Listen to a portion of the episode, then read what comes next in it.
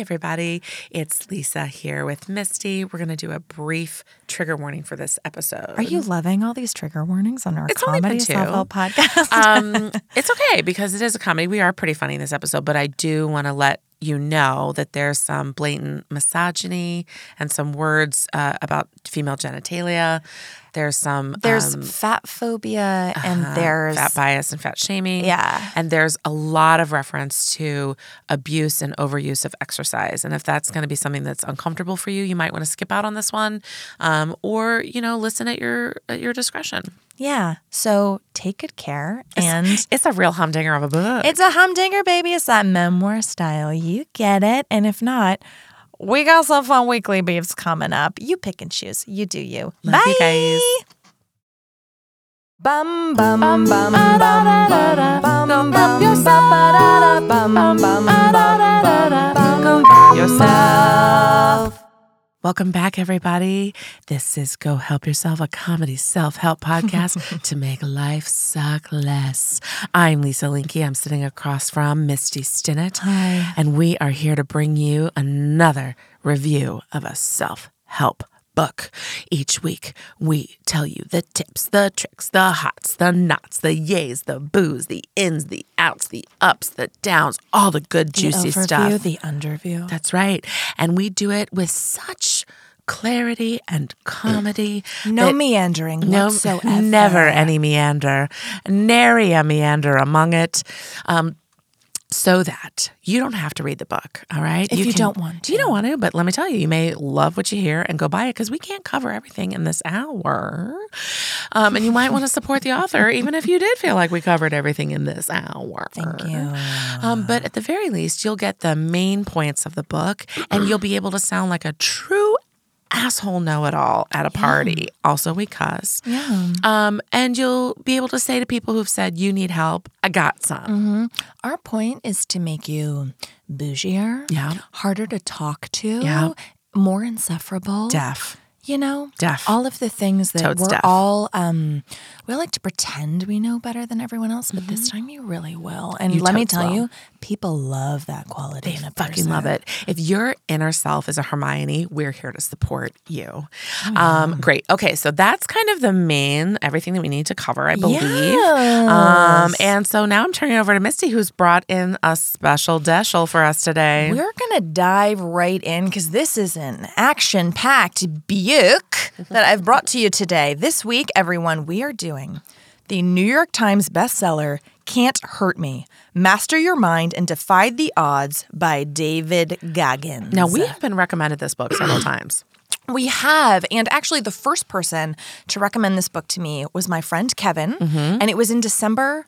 And this book was published in December 2018. So it was like an instant bestseller. Uh, the hardcover is $17.73. Paperback is $16.19. The Kindle is $7.99. The audiobook is $7.48 or one credit, which is what I paid. And by the way, a fucking credit on Audible is $15. So why am I paying for for credits on Audible that are twice as much as what I could just buy the book for? I don't I don't understand. Yeah. And can I talk about the cover? Oh yeah, and by the way, it's on the Overdrive app for free, at least for my library, but there's a very long wait list. So this is an interesting cover. Yes. It's uh, "Can't Hurt Me" in big, uh, goldish tone letters, um, and a man in his full navy whites. Yeah, is uh, standing there, very He's handsome a bald African American man. mhm, staring right at me. Um, uh, he says, "Can't hurt me," but I feel like he could hurt me. Oh yeah. It says master your mind and defy the odds. And behind him, in like half transparency, I'm assuming is a larger version of him. Yeah, so it's um, a faded image of himself before he joined the Navy SEALs and the armed forces. Um, and it's when he uh, was over 100 pounds heavier and at a low point in his life, which he really describes in the book. Okay. So really it's it's this uh, his former self, like the shadow of his former self is behind him in the the book, which I thought was interesting. Yeah, I mean, you know, I already have some issues with it, but okay. Um, Oh, for sure. So it's it's meant to be um, uh, like a transformative image already of the person he used to be, not just physically but mentally, and then the the man he is now. So about the author, this is from DavidGoggins.com, and Okay. that's David, and then G O G G I N S.com. David Goggins is a retired Navy SEAL and is the only member of the U.S. Armed Forces to complete SEAL training, including two Hell Weeks, the U.S. Excuse me, the U.S. Army Ranger School. where- Holy shit. yep, where he graduated as enlisted honor man Holy shit. and Air Force Tactical Air Controller training. Whoa. Yeah, He just needs to be in the Peace Corps and he'll make a. dude, dude. An accomplished endurance athlete, Goggins has completed over 60 ultra marathons, triathlons, and ultra triathlons, setting new course records and regularly placing in the top five. Somebody has an inferiority complex. Mm, He does. He will get into this. He once held the Guinness World Record for pull ups, completing 4,030 in 17 hours, and he's a sought after public speaker. Over the years, he shared his story with hundreds of thousands of students across the country, numerous professional sports teams, and the staff at Fortune 500 companies. All of the awards, medals, accolades, and magazine articles mean nothing to David. Oh, I'm sure. That's why he wanted from- to be in the Guinness Book of World Records. This is from his um, I already have a problem with this man. It- but he says over and over, it's about just beating himself. The, uh, so again, this davidgoggins.com.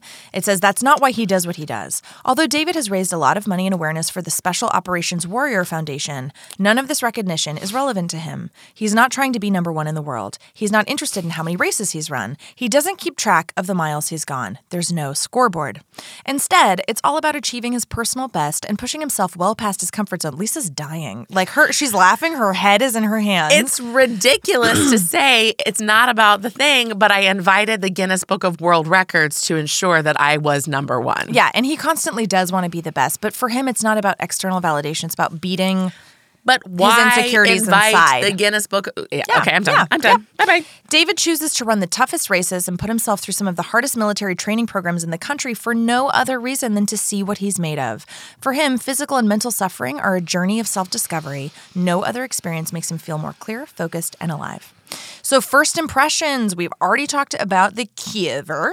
It is 364 pages. Um, and when I first Why picked- not 3,000? Why not see what the readers are made of? sorry. Ooh, sorry. I'm saucy. I'm saucy and I'm fine with it. Did you say? Did you? On our last minisode, we talked about not saying I'm sorry, and Lisa just went the whole journey and I was just, did. I'm sorry, I'm saucy, and I'm fine with it. so Yeah. she's not sorry. I am not sorry. Okay, listen. The two biggest things that hit me when I first started listening to this book Is it read by him?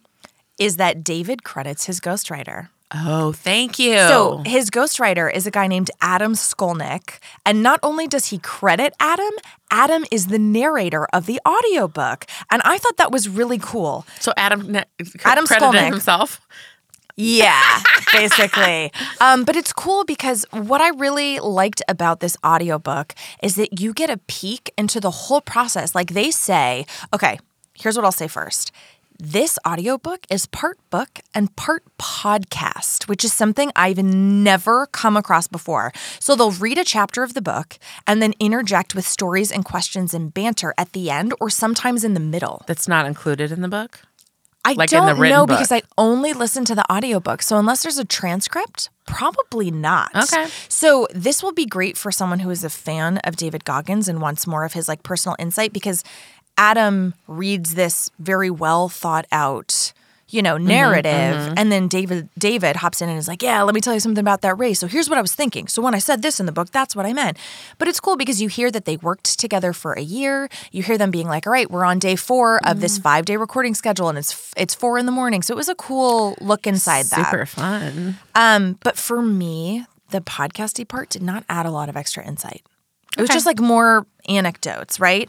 Also, my God, you guys, the audiobook, especially with the podcast component, is 13 hours and 38 minutes. That's a seven habits of highly effective people. It is, and somehow was harder to get through. Yeah. All right. Okay. So here's a teaser about the book from Amazon.com. Teaser. For David Goggins, childhood was a nightmare. Poverty, prejudice, and physical abuse colored his days and haunted his nights. But through self discipline, mental toughness, and hard work, Goggins transformed himself from a depressed, overweight young man with no future into a U.S. Armed Forces icon and one of the world's top endurance athletes. The only man in history to complete elite training as a Navy SEAL, Army Ranger, and Air Force Tactical Air Controller, he went on to set records in numerous endurance, endurance events, inspiring Outside Magazine to name him the fittest real man in America. In Can't Hurt Me, he shares his astonishing life story and reveals that most of us tap into only 40% of our capabilities. Goggins calls this Wait, the, what? Goggins calls this the 40% rule, and his story illuminates a path that anyone can follow to push past pain, demolish fear, and reach their full potential. So, one of the very first pages in the books is this warning order written to you by David Goggins. I'm showing Lisa an image. Um, And note Lisa's face. it says task organization, solo mission, situation. You are in danger of living a life so comfortable and soft that you will die without ever realizing your true potential. Oh my God. Mission to unshackle your mind. Ditch the victim's mentality. Oh, Lisa pushed her mic away. She's done. She's scooted lower in her seat. Oh, she's got her skeptical eyes on. Oh, she's not blinking. All right, we're going to keep going. Mission to unshackle your mind, ditch the victim's mentality forever. Own all aspects of your all aspects of your life completely. Build an unbreakable foundation. Execution. Read this cover to cover. Study the techniques within, accept all 10 challenges. Repeat. Repetition will callous your mind. If you do your job to the best of your ability, this will hurt. This mission is not about making yourself feel better. This mission is about being better and having a greater impact on the world. Don't stop when you are tired. Stop when you are done. Classified. This is the origin story of a hero. The hero is you. By command of David Goggins, rank and service, Chief, U.S. Navy SEALs, retired. Okay. So, as far as the structure goes, he has a challenge that he gives the reader at the end of each memoir style chapter. So, I'm going to give you a very brief overview of each chapter and the challenge that comes after. You're welcome. And we're going to hopefully condense this from 13 hours and 38 minutes into like a tight 59. Chapter number one. You, you do need your microphone. I don't want to participate in this. I'm already so mad at it. Say that again. I don't want to participate in this. I'm already so mad at Are- it. why are you mad? This is toxic masculinity Yeah. at its finest. Oh yeah. Oh, and yeah. It's, it's framed in a a holier than thou, uh, a, a lamplight of um, overcoming uh, victimhood and service to nation. And there's, I, I, I'm angry. I am angry at the at the mere ugh, outset of it. It's interesting. I actually did not get the sense of the holier than thou aspect, but everything else you're saying, I agree with. to tell someone that they need to they need to be like him and that it's going to hurt and they never can stop. You know what? Fuck you. He's already coming and it, the this is what makes me mad. Uh, the, oh my god misty here's a person we've been craving for a male uh, uh, for a person of color, Yeah. for a person who didn't come from privilege, and the first thing he does is like, you need to experience pain, you Yeah. need to be uncomfortable, Yeah. is this book written for anybody who is um who is not able-bodied? Is this book written for is it going to reach I'm so fucking mad right now. I'm I'm Yeah. disappointed. Yeah. Underneath the anger Yeah. is disappointment and it's just it's increasing toxic masculinity from the outset. It's absolutely increasing fucking toxic pissed. masculinity. I'm And- fucking and pissed. I will say this up front. Sorry, we're married. I keep touching We're you ma- the yeah, my favorite joke, uh, you guys, is whenever you accidentally touch someone's like leg under a table, you go, "We're legs out." married now." I'm stretching my legs out. Is that okay? I love it. Thank you. Um, Thank you for giving me consent. See, Yeah. I'm polite. I'm not toxically masculine. No, and there uh, is a lot of misogynistic language in this book. It's constant talk of "Don't be a pussy," "Don't let your vagina Misty, get chafed." I need a trigger warning before books like this. oh, I'm sorry, I didn't know. well, I'm telling you now.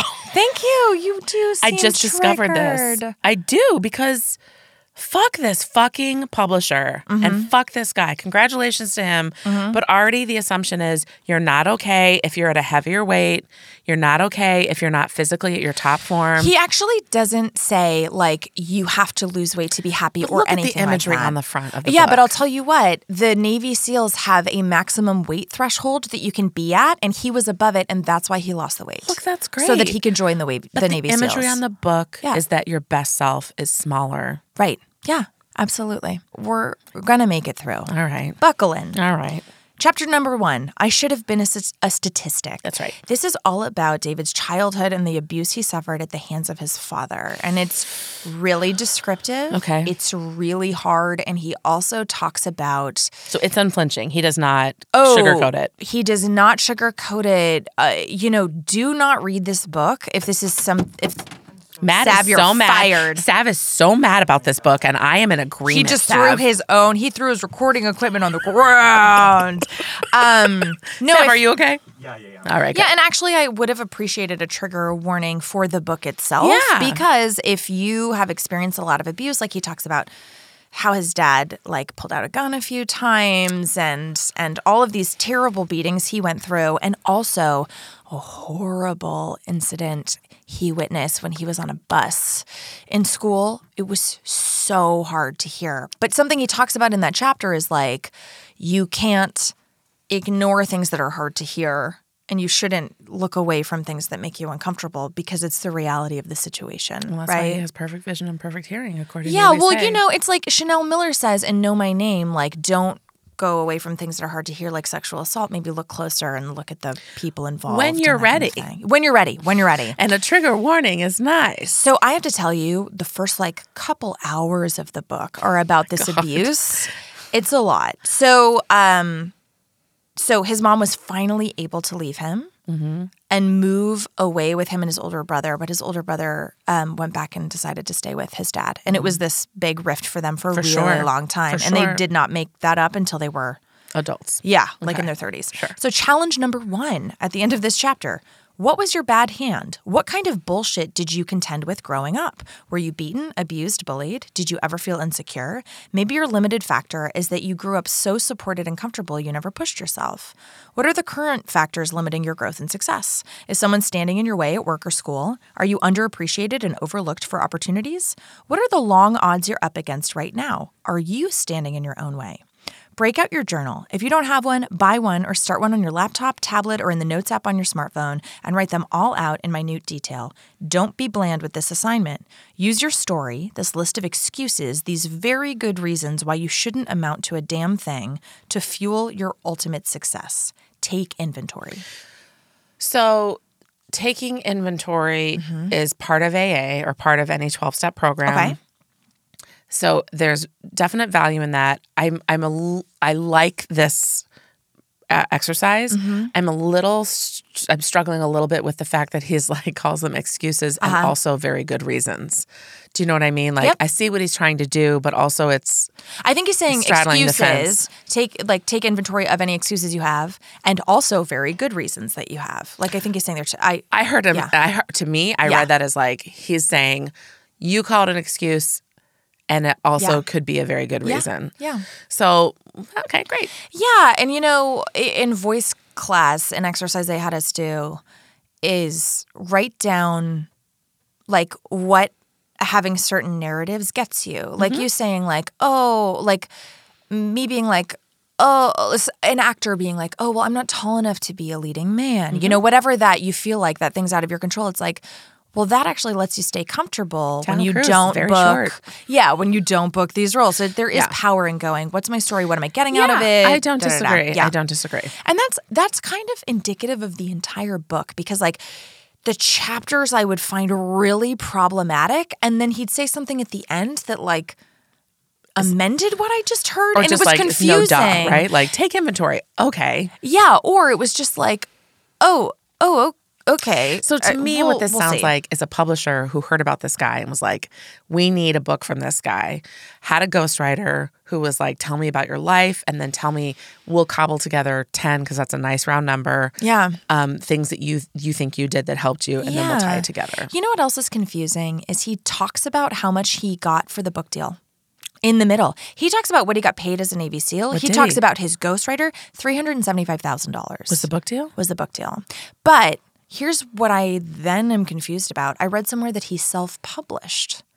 And at the end of this like chat at the end of the the Somebody very end of it audiobook it's- self-published. it says yeah may, maybe that's what it is because at the end it's like copyright David Goggins like Built Not Born. You know, so I I'm confused. So but he he's, he said and then he got three hundred and seventy five thousand So he wrote it. Yeah, that's probably what happened. Right. He, wasn't given an advance. But he says, so knowing I was getting that much for the book deal, I wanted to really put my full story into it. So maybe he it's wrote an earlier version without a ghostwriter. Yeah, maybe. So yeah, yeah. So chapter two, truth hurts. So David endured a lot of racism and hardship and mm-hmm. fell behind in school. He found that he was able to get by if he cheated like crazy. Mm-hmm. And it worked for a really long time until finally he got a letter from the school that said he was in danger of not graduating if he didn't get his act together.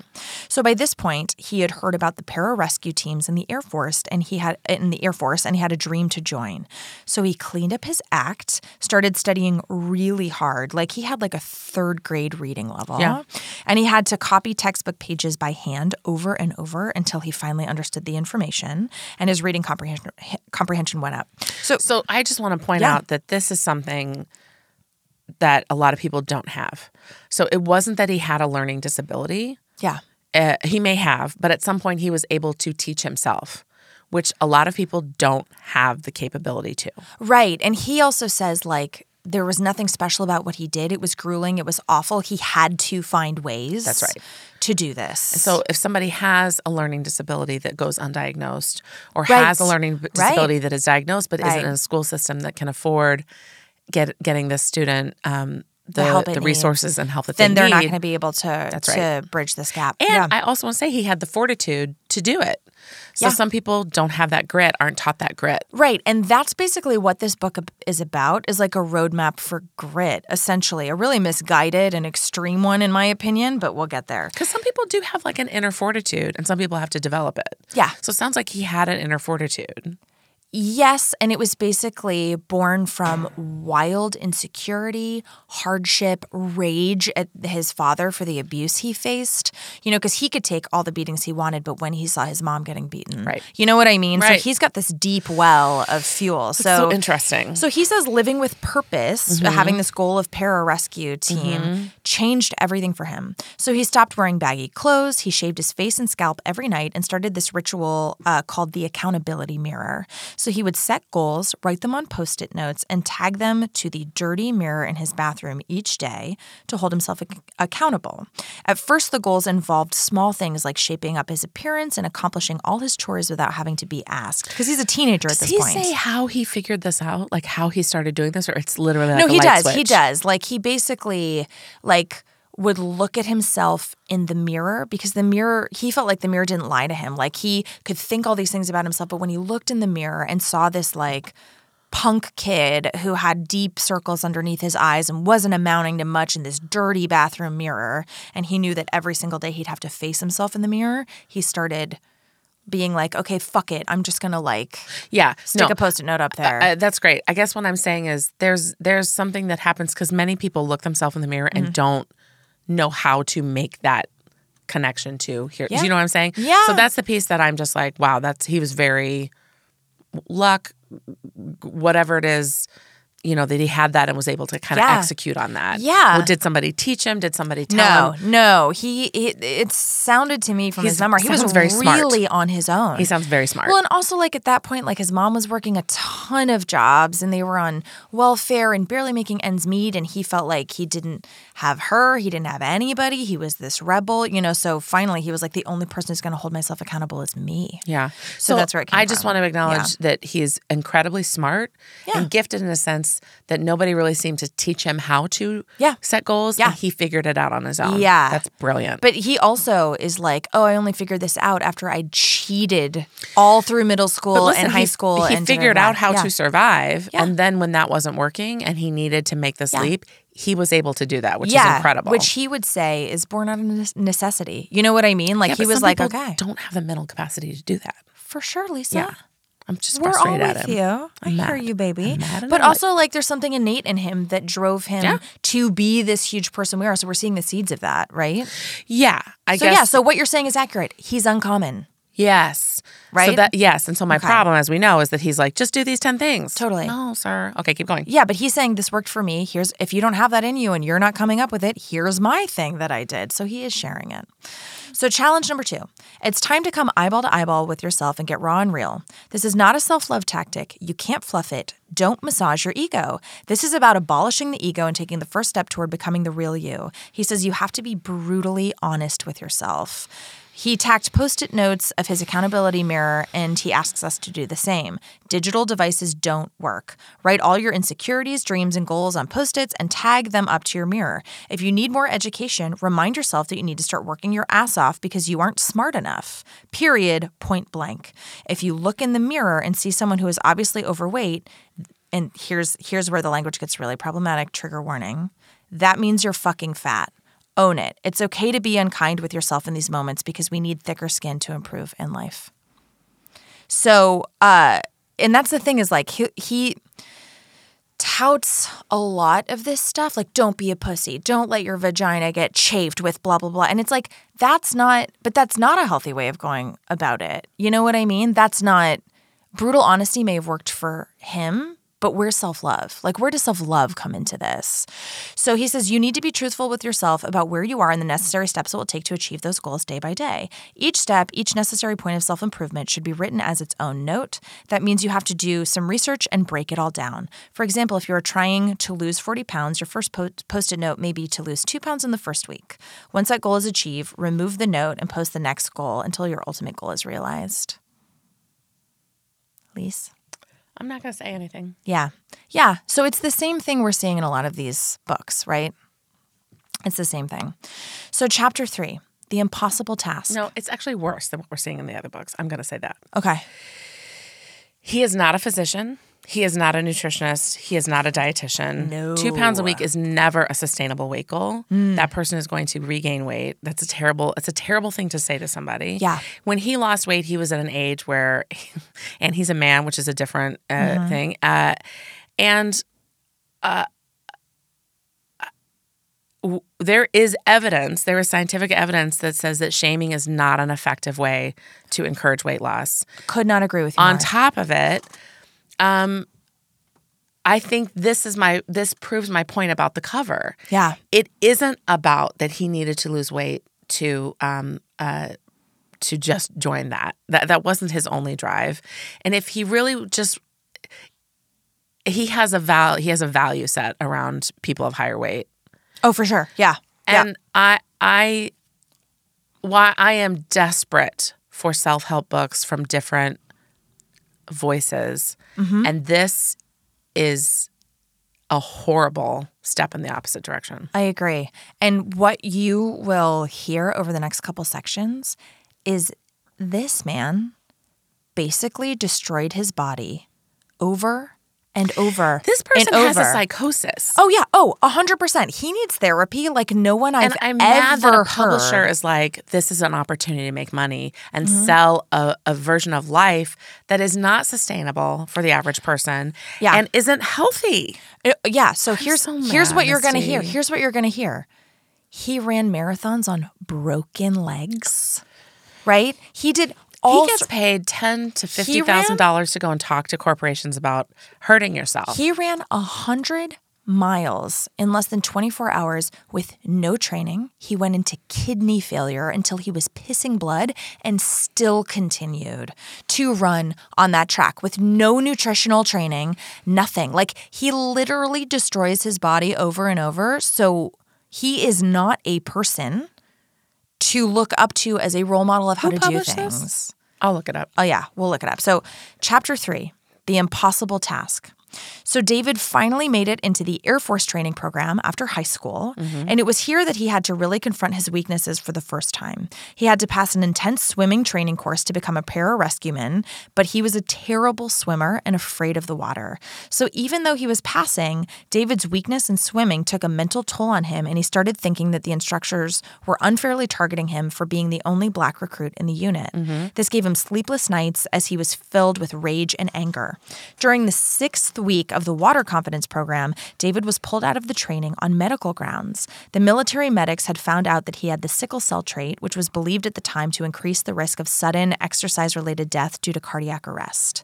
So the military did not want him to die during the evaluation, and he was pulled out of this intensive swim training on medical grounds for further analysis. So this was a relief to David, but he pretended to be upset nonetheless. When David was cleared to go back to training, he learned he'd have to do the water confidence program all over again. Oh my God. And and he's terrified, terrified of the water. So but the idea of starting over was too torturous for him and he decided to quit, using the sickle cell trait as an excuse to get out. Oh, I was ready for you to be like, so he drowned himself in his bathtub multiple not yet. times. He's not that person yet. So he actually started as this like cheater, quitter, Mm-hmm. victim mentality, chip on his shoulder person. So upon leaving the military, David bounced from one low paying job to the next. He cleaned a dozen restaurants at night as he exterminated rats, cockroaches, and other bugs. Like he, he was living in hell. Yeah. Um, he gained a lot of weight and became ashamed about who he was and his station in life. It was a documentary about the SEALs that jolted David back to reality. The SEALs represented the opposite of what he had become.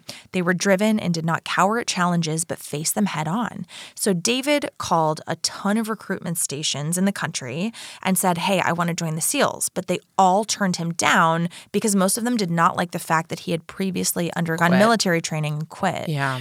So they were looking for fresh recruits. One of the uh, recruitment stations requested to see him in person, and when he arrived, the officials there just laughed because he was 300 pounds, and they knew that he couldn't make the like rigorous training because the weight cutoff then for men was 191 pounds.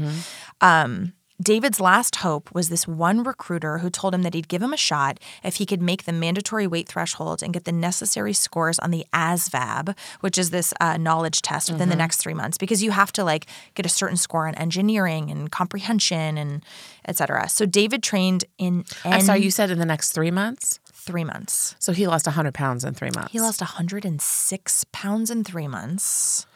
And it's a nightmare. And he had he took the test twice, which was the max he could get, and he got the minimum score needed on his second time. So like he he basically almost didn't make it into the seals a bunch of times. So when he starts to describe what he did to lose this weight, it's insane. It's not healthy. It's not okay. I don't know how his body even survived because you can't go from being sedentary and not being able to like walk a block to like running three hours a day and f- pushing yourself that way, right? So don't Well, follow that regimen. He was like cleaning all those things at night, but he wasn't like an No, but he he describes how he would wake up and he would go get a chocolate milkshake for breakfast and then he'd stop and eat like a whole pack of donuts and he'd go throughout his day and he'd come home and he'd sit and it basically was just like lugging equipment around and spraying. You know, but he he says he couldn't run a quarter of a mile and suddenly he's like studying 14 hours a day and only eating like a quarter of a chicken breast and it's just really really disordered way. We should of put a trigger warning on this. this episode. Let's do it. Let's record one up top. Yep. We got it. Um, thank you. I've been so in my notes. I didn't even think about that. That's why I love you. So, challenge number three the first step on the journey toward a calloused mind, which is this phrase he keeps using, is stepping outside of your comfort zone on a regular basis. Dig out your journal again and write down all the things you don't like to do or that make you uncomfortable, especially those things you know are good for you. Now, go do one of them and do it again. I don't like hitting myself over the head with a frying pan. We'll do it. Okay. It, but you got to know it's good for you. Okay. this is this is your brain. This is your brain on drugs. Do you remember that Rachael do. Leigh Cook commercial? Thank you. Uh, doing things, even small things that make you uncomfortable, will help make you strong. The more often you get uncomfortable, the stronger you'll become, and sooner you'll develop a more productive, can-do dialogue with yourself in stressful situations. So again. What he tends to do is describe these wildly unhealthy and extreme ways about going about anything. And then at the end of the chapter, only in the q&a with his ghostwriter will he be like dude what i did was crazy don't do that but it seems like he's glorifying it the entire chapter so it's really whiplashy Okay. Chapter four, Taking Souls. So, this is all about David's experience during Hell Week and the Navy SEALs training program, where the vast majority of recruits drop out. So, he explains it in excruciating detail. So if you want to hear about Hell Week, read this chapter for yourself. So he gets most of the way through the first Hell Week uh, of his career, but he gets sent home with a terrible case of pneumonia. He has to recover and start all over again. So, uh, in this chapter, he coins the term taking souls, and he coined that after motivating himself to push him and his team harder as a means of getting inside his instructors' heads because the instructors are trying to fuck with you the whole time. He says that everything is a mind game. SEAL training is a mind game, and people don't realize the gaming part in it until it's too late and they quit. So, what's the mind game? The mind game is that all pain eventually ends. And when you can understand that, it then becomes only a matter of enduring long enough. Beating them with excellence, delivering what they thought was impossible, and showing yourself at your best while they are at their worst is what Goggins refers to as taking their soul. So he mm-hmm. writes, Taking souls is a ticket to finding your own reserve power and riding a second wind. It's the tool you can call upon to win any competition or overcome every life obstacle. This is a tactic for you to be your best when duty calls. It's a mind game you're playing on yourself. Taking someone's soul means you've gained a tactical advantage. Life is all about looking for tactical advantages. See, I have a thing I just call energy as a choice. Yeah. I don't have to take anybody's soul to do it. You don't. And it's that kind of thing where it's like uh, the thing I so bad.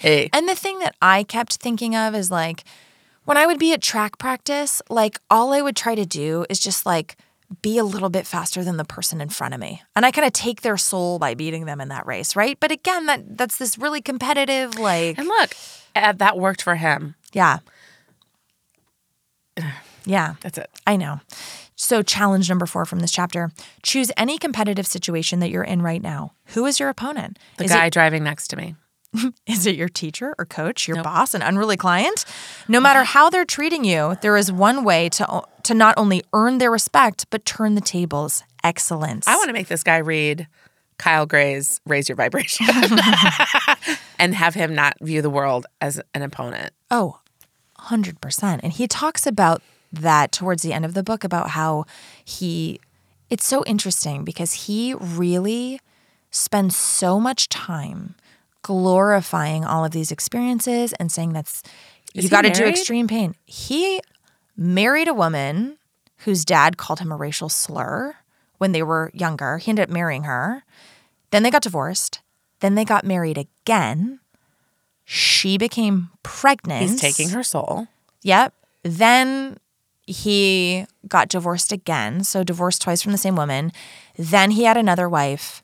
Then they got divorced. And then he alludes to another fiance. I mean, I guess I just don't understand why he's not committing to his marriage the way he's committing to a fucking ultra marathon. Yeah. And also, so finally, towards so he spends all this time glorifying what I think are wildly unhealthy ways of going about things and mentalities, etc.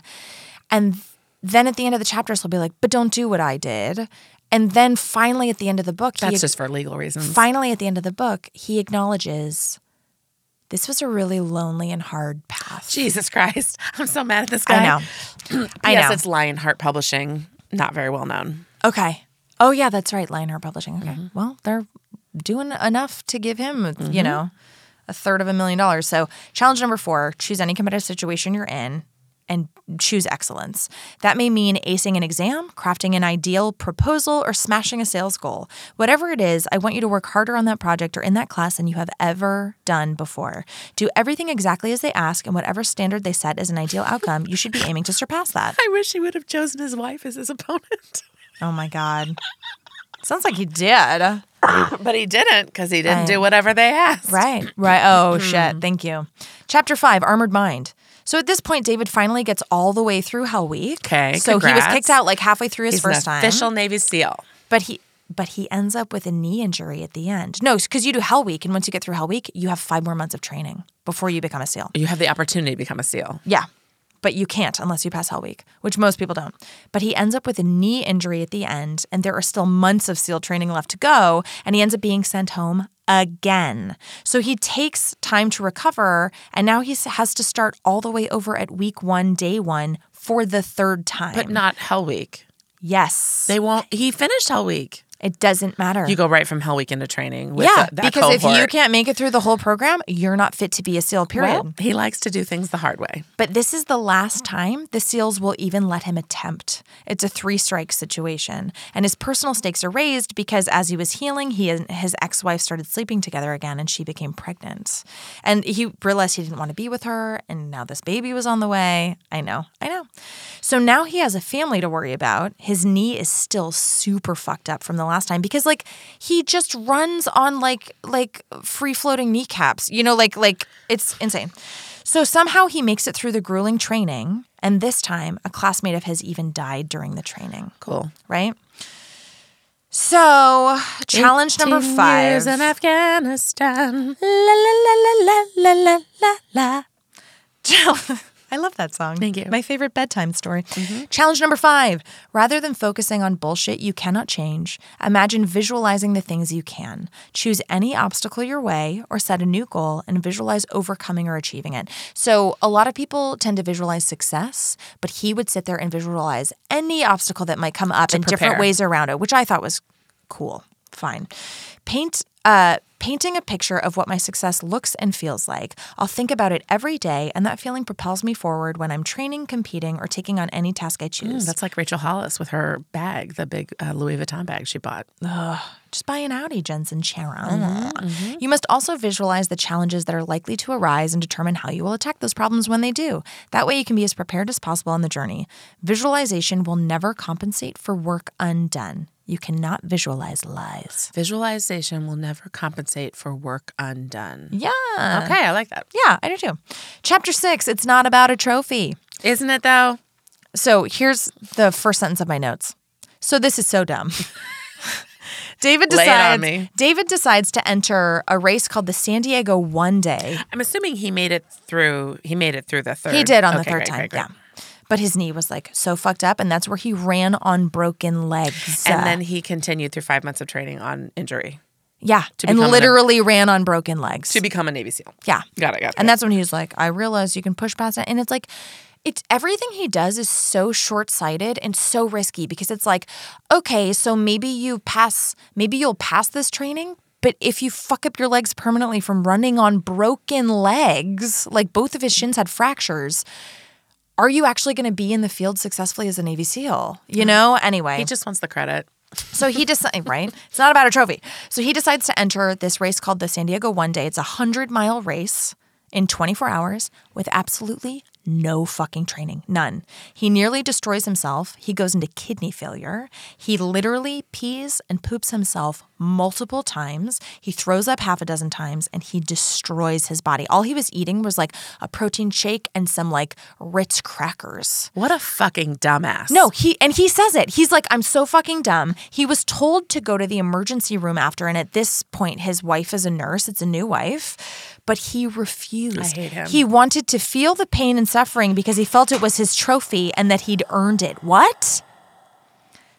So it was during this race that he realized that the real battle was within his own mind against himself. So he's a little Louise Hay. I guess He can so. think his, he can think his way out of it. I guess so. He says uh, the human body can withstand and accomplish a hell of a lot more than most of us think possible, and it all begins and ends in the mind. I'm gonna tell you, on the same spectrum, a different version. Yep. But on the same. Yeah, for sure. He also introduces the concept of the cookie jar. Before eating a cookie as a child, Goggins always took the time to admire it first as a way of practicing gratitude. Today, the cookie jar is a concept he employs whenever he needs a reminder of who he is and what he's capable of. In his own words, we all have a cookie jar inside us because life, being what it is, has always tested us. Even if you're feeling low and beat down by life right now, I guarantee you can think of a time or two when you overcame odds and tasted success. It doesn't have to be a big victory either, it can be something small. So, challenge number six take inventory of your cookie jar, crack your journal open again, write it all out. Remember, this is not some breezy stroll through your personal trophy room. Don't just write down your achievement hit list, include life obstacles you've overcome as well, like quitting smoking or overcoming depression or a stutter. And in those minor tasks you failed earlier in life, but tried again a second or third time and ultimately succeeded. Feel what it was like to overcome the struggles, those opponents, and win. Then get to work. Set ambitious goals before each workout and let those past victories carry you to new personal bests. And here's one of my biggest critiques of the book is that this all becomes about like physical endurance. And it feels like this ghostwriter, Adam, did a good job of saying, oh, here's how you can apply this lesson to like work or an office setting or whatever. But really, it just, he spends hours upon hours describing races. Like, this race, that marathon, this Hurt 100, this obstacle course. It's like it really doesn't feel like it applies to everybody, just like endurance athletes. So, chapter seven, and there's only 10, so we're doing great. Chapter seven, the most powerful weapon. If you want to hear hours of someone describing running, then this chapter is for you. I don't. David describes his experiences at the Las Vegas Marathon and the Hurt 100, with his, which is another 100 mile race in Hawaii, and all the lessons he learned. Here's the big takeaway from this chapter the 40% rule and the governor. Um, so, a governor is something that places a ceiling on a car's performance. Do you know this? I didn't know that. I didn't know that. Um, so, according to Goggins, like a car with a governor that places a ceiling on the car's performance, we too have a governor that impedes us from reaching our true potential. That's your uh, upper limit problem. Ooh, thank you. He says our governor is buried deep in our minds, intertwined with our very identity. Yep. It knows what and who we love and hate. It's read our whole life story and forms the uh, and forms the way we see ourselves and how we'd like to be seen. It's the software that delivers personalized feedback in the form of pain and exhaustion, but also fear and insecurity. And it uses all of that to encourage us to stop before we risk it all. But here's the thing it doesn't have absolute control. Unlike the governor in an engine, ours can't stop us unless we buy into its bullshit and agree to quit. And he also talks about the 40% rule. So he says, we are all leaving money on the table without realizing it. We habitually settle for less than our best at work and school, in our relationships, playing field of a race, course, etc. Sadly, most of us give up when we've only given around 40% of our maximum effort. Oh, Even when we feel fucking number, fuck you, David Goggins. it was during a race. Even when we feel like we've reached our absolute limit, we still have 60% more to give. six. It's simply a matter of stretching your pain tolerance, letting go of your identity and all your self limited stories so you can get to 60%, then 80%, and beyond without giving up. I call this the 40% rule, and the reason it's so powerful is that if you follow it, you will unlock your mind to new levels of performance and excellence in sports and in life, and your rewards will run far deeper than mere material success. I'd really like him to apply that rule to therapy. I know. The only way to move beyond your 40% is to callous your mind day after day, which means you'll have to chew, chase pain like it's your damn job. Challenge number seven. So he, I think it was basically this concept where he felt like he was maxing out, but then if he imagined he was only at 40%, he could like trick himself into thinking he had more to give. Yeah, I'm sure running on broken legs, he needed that. Listen, the shit that goes on during, and he talks about how his first ultra marathon race was more pain than he'd ever experienced, more than hell week, etc. It's crazy. The main objective here is so this is challenge number seven. The main objective here is to slowly start to remove the governor from your brain. There's so much pain and suffering involved in physical challenges that it's the best training to take command of your inner dialogue, and the newfound mental strength and confidence you gain by continuing to push yourself physically will carry over to other aspects in your life. The bottom line is that life is one big mind game. The only person you are playing against is yourself. Chapter 8 is called Talent Not Required, and it is more descriptions of races. I it's too I don't much. want to hear it. What's the big takeaway? Uh, so basically, that his work ethic is the single most important factor in all of his accomplishments. I agree. He says, to me, a 40 hour work week is a 40% effort. It may be satisfactory, but that's another word for mediocrity. Don't settle for a 40 hour work week. There are 168 hours in a week. That means you have the hours to put in that extra time at work without skimping on your exercises or, or anything else you want to do. It means streamlining your nutrition, spending quality time with your wife and kids. It means scheduling your life like you're on a 24 hour mission every single day, which goes against so many books we've read that talk about radical downtime and balance and self reflection, which he doesn't allow himself to do basically at any point. Apparently, just in his journal when he writes down that he's fat.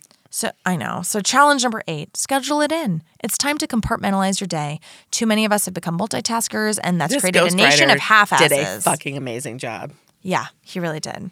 Um, so he says most people waste four to five hours on a given day, which, you know, screen time reports are very jarring. Uh, and if you can learn to identify and utilize those extra hours, you'll be on your way toward increased productivity.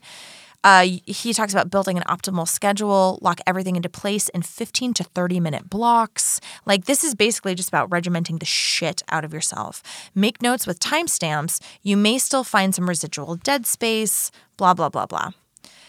But No. here's. I know. I know. So No. here's the thing. There, and I'm a highly scheduled person, as we've alluded to. I'm a creative. Yes. I can't. No, but here's the thing. Well, I mean, you could do that thing. Uh, uh, which one was it that gave us all those mini challenges? Oh, get your life together ish, where you just sort of like look toward the week ahead and build a schedule from there from whatever's coming up. Yeah, but I can't do it in 15 and 30 minute increments. No, no, no, no, no. You can't. But uh, he doesn't address how important it is to have an unscheduled day where you just wake up and do what you feel like He's doing. He's not interested in that. He doesn't know the value of it, quite frankly. No, he doesn't. he's terrified of not being busy. Right. So, chapter nine, uncommon against uncommon. So, even though David had now been a Navy SEAL and had served a few tours, he wanna- decided to join the Army Ranger program. I don't know what he's terrified of. I don't know. I can't speak to other people's feelings. Oh, he's he's terrified that he really is a nobody in his heart of hearts. He's terrified that Does he, he deserved all the abuse. Oh, he talks about how he was running just on insecurity and he had to prove himself to the world. Like he's very open about that. Well, I'm I see a scared little boy at every step of this, This book. just, I mean, it again, it's it's written for one kind of person, and it's Yeah. not in- inclusive or intersectional. And not that it's a person of color's job to be intersectional, but I do find that people who have been marginalized tend to speak to more individuals. Yeah. And I'm so disappointed that he isn't. Yeah. I mean, he he does talk about several t- like the racism he experienced, how that was an obstacle he had to overcome. He talks about um being the only. He has this chapter on like being uh, or this part of a chapter. He often was the only African American elite forces soldier in any given Yeah, situation. I mean, I guess, but what I'm hearing is that the answer is just push yourself, push yourself, push yourself, push yourself. It's not putting any accountability. It's, Yeah. it's victim blaming, and that I am the one who has to fix Well, it. Well, do you know what this reminds me of? All self-help books written by women about dating that are just like here's how to play into the patriarchal structures, right? It's exactly that. So Yeah, it makes me sad. me too. Me too. So he says be uncom so he decides uh, to join the Army Ranger program as a whole new challenge, right? Still with all of these injuries. Yep, and he'd been a Navy SEAL for how many tours now, etc. So he describes that experience in full detail. So many details, you guys. So be uncommon among the uncommon, right? So when it comes to mindset, it Be doesn't matter. unicorn among zebras. That's it. Yeah. So it doesn't matter where other people's attention lies. Have your own uncommon standards to live up to. Don't let your desire for comfort rule you. Always be willing to embrace ignorance and become the dumb fuck in the classroom again, because that is the only way to expand your body of knowledge and body of work. It's the only way to expand your mind. I actually really love this. So he talks about how when he went into Army Ranger School, they stripped everyone of titles, rank, experience.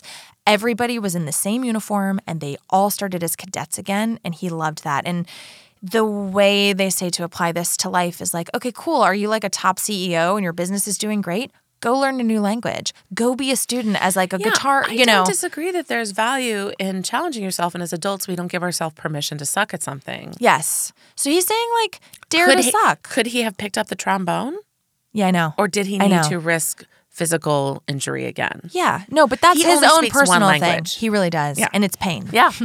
it's pain and not feeling your feelings, Yeah. honestly. So he says we can't control all the variables in our lives. It's about what we do with opportunities, revoked or presented to us, that determine how a story ends. Okay. So, challenge number nine.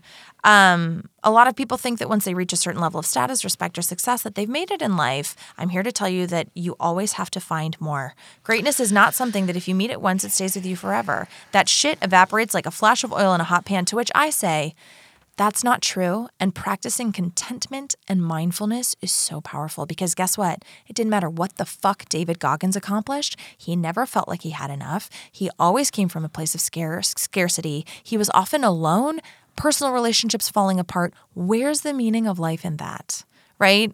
So I say practicing gratitude and mindfulness and mm-hmm. contentedness wherever you are is more powerful and honestly, maybe the scarier thing to do. So, if you truly want to become uncommon amongst the uncommon, it will require sustaining greatness for a long period of time. It requires staying in constant pursuit and putting out unending effort. This may sound appealing, but will require everything you have to give and then some. Torch the complacency you feel gathering around you, your coworker, and teammates in that rare air. Continue to put obstacles in front of yourself because that's where, where you'll find the friction that will help you grow even stronger. Before you know it, you will stand alone. Chapter 10, last chapter, The Empowerment of Failure. This chapter discusses the empowerment of failure as experienced by the author. So, firstly, he failed Delta selection, which is this very I mean, it all blurred together, but it's this very, very elite special forces group. And he had failed the first time due to an injury and then did it all over again. And he was almost done. He was the top of his class and he was just daydreaming about his imminent graduation the next day. And he went way off course and got kicked out, like completely kicked out of special forces.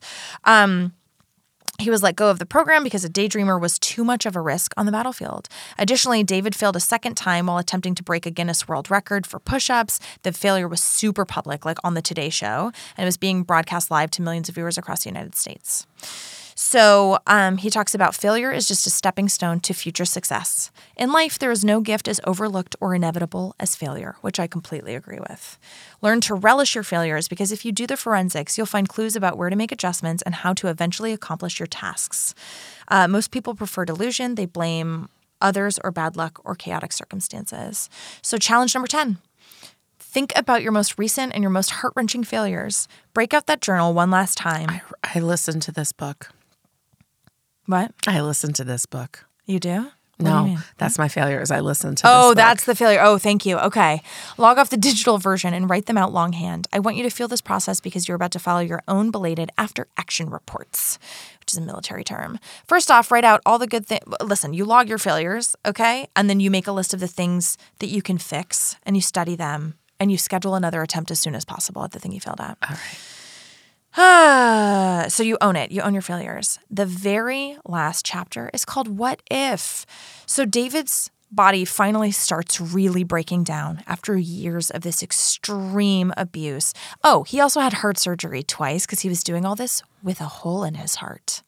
And he like ran 10 miles the morning of his heart surgery. It's not, listen, okay, no doctors could figure out what was wrong with him. So finally, his body's truly breaking down. He's on disability in the military. He's not allowed to do anything. This is the first time he actually has to take time off of everything no running, no nothing. And he has time to reflect on his accomplishments for the first time in his life. And he found healing through a regimen of specialized stretching. And he talks about his spirituality here. So he wasn't completely still. Yeah, he was trying. Yeah, because he was like really badly not able to move. Um, okay.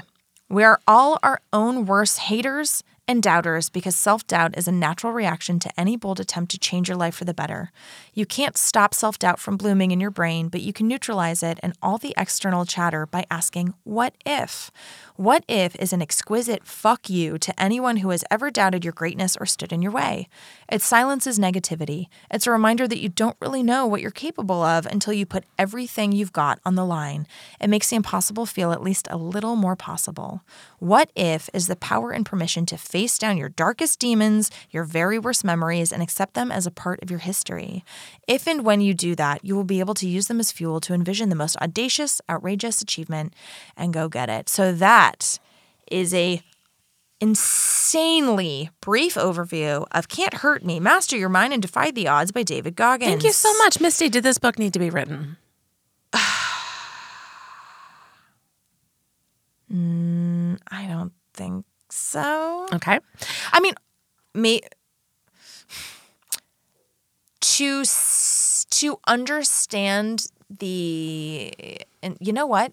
I think it did need to be written as an example of the extremes a person can go to if they do not get the mental help that they need. Okay, I love to that. deal with past trauma. Great. And by the way, really quickly, I just want to say if you want to learn more or Mm-hmm. buy the book, you can go to davidgoggins.com. Great.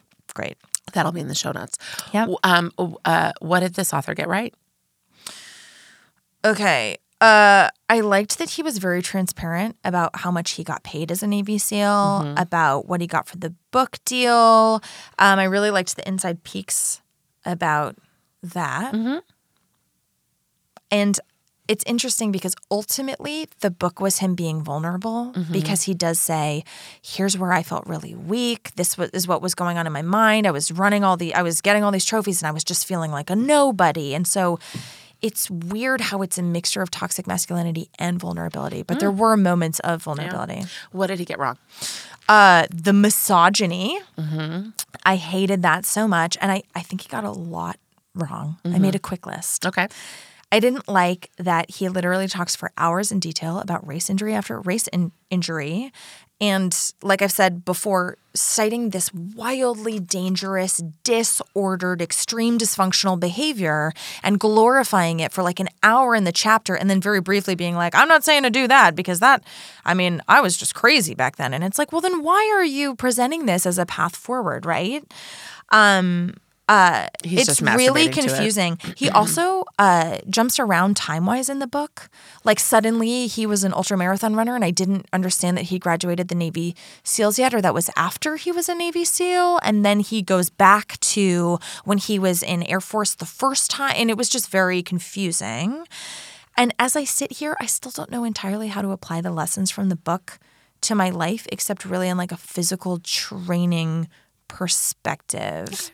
Um, and yeah, dude, last uh last but not least, fucking hated this always push yourself to the edge mentality. Like, where is the balance? Where's the slowness, the wholeheartedness, right? yeah. Like the whole thing felt really, really extreme. Um, he just needs therapy so badly. I mean, and this is obviously just 100% woo woo Wanda. You know what? it. It's actually both because it's so much about mind games and the things he describes or Okay. uses metaphors for other things. I would say it's 70% practical patty, yeah. practical right. pat, and 30% woo woo. Who is this book perfect for? This book is uh, perfect for people who are interested in the armed forces, right?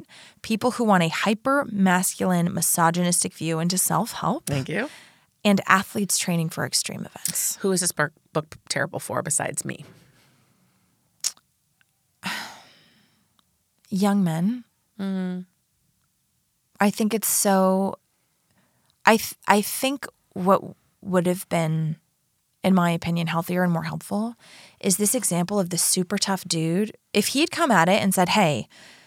Here's my story of the last 20 years, and let me tell you how that didn't serve me. Like, he even talks about how he alienated everybody in the Navy SEALs. He didn't have a brotherhood. He ultimately left because ev- everyone was like, You're always acting like you're mad at us and against us and you don't hang out with us after He's like, I'm hours taking your fucking soul. yeah exactly. And it's like it's like it feels like it would have been so powerful for a dude to be like i'm not afraid to love. Now i see the value in slowness. I destroyed myself. Like that would have if this had been the aftermath part i think it actually could be really helpful Mm.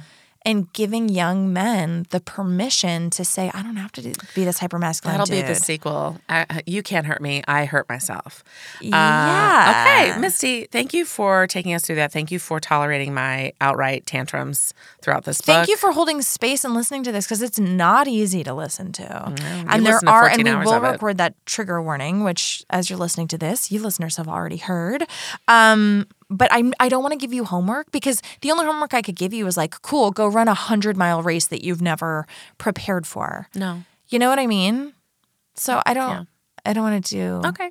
Thank yeah. you. If you wanted to, you could identify something that you know is good for you that you haven't done, like unloading the dishwasher and seeking out that thing, Yeah. you know, Yeah. because of discomfort or whatever and Yeah. doing it. But that's that's very much like a Mel Robbins sort of five, four, three, two, one Yeah. idea. Yeah. So that's it. We're gonna let y'all off the hook. Thank after you. this. Thank you. We're done. And let let me know what you think of this book because um, my friend Kevin, who recommended it to me, it seemed like it really resonated with him. So if you've heard this and I'm missing something, write us. Go help yourself podcast Please, at gmail.com. tell us. We want to know. Um, with that, thank you so much, Misty. May your um, military Navy SEAL qualifications be Abundant! Go Help Yourself, a comedy self help podcast to make life suck less, was produced by Misty Stinnett, Lisa Linky, and Matt Sav. Our theme song was also written by Matt Sav. He's amazing. Do you want to get in touch? You do. Email us at gohelpyourselfpodcast at gmail.com. And you know, you can also find us on the social medias Instagram at Go Help Yourself Podcast, Twitter at GHY Podcast, or check out our website, gohelpyourselfpodcast.com. And if you liked our podcast, please subscribe, rate, and review us on iTunes to help other people discover our show. It's really the least you can do. and why don't you tell all of your friends? Bye!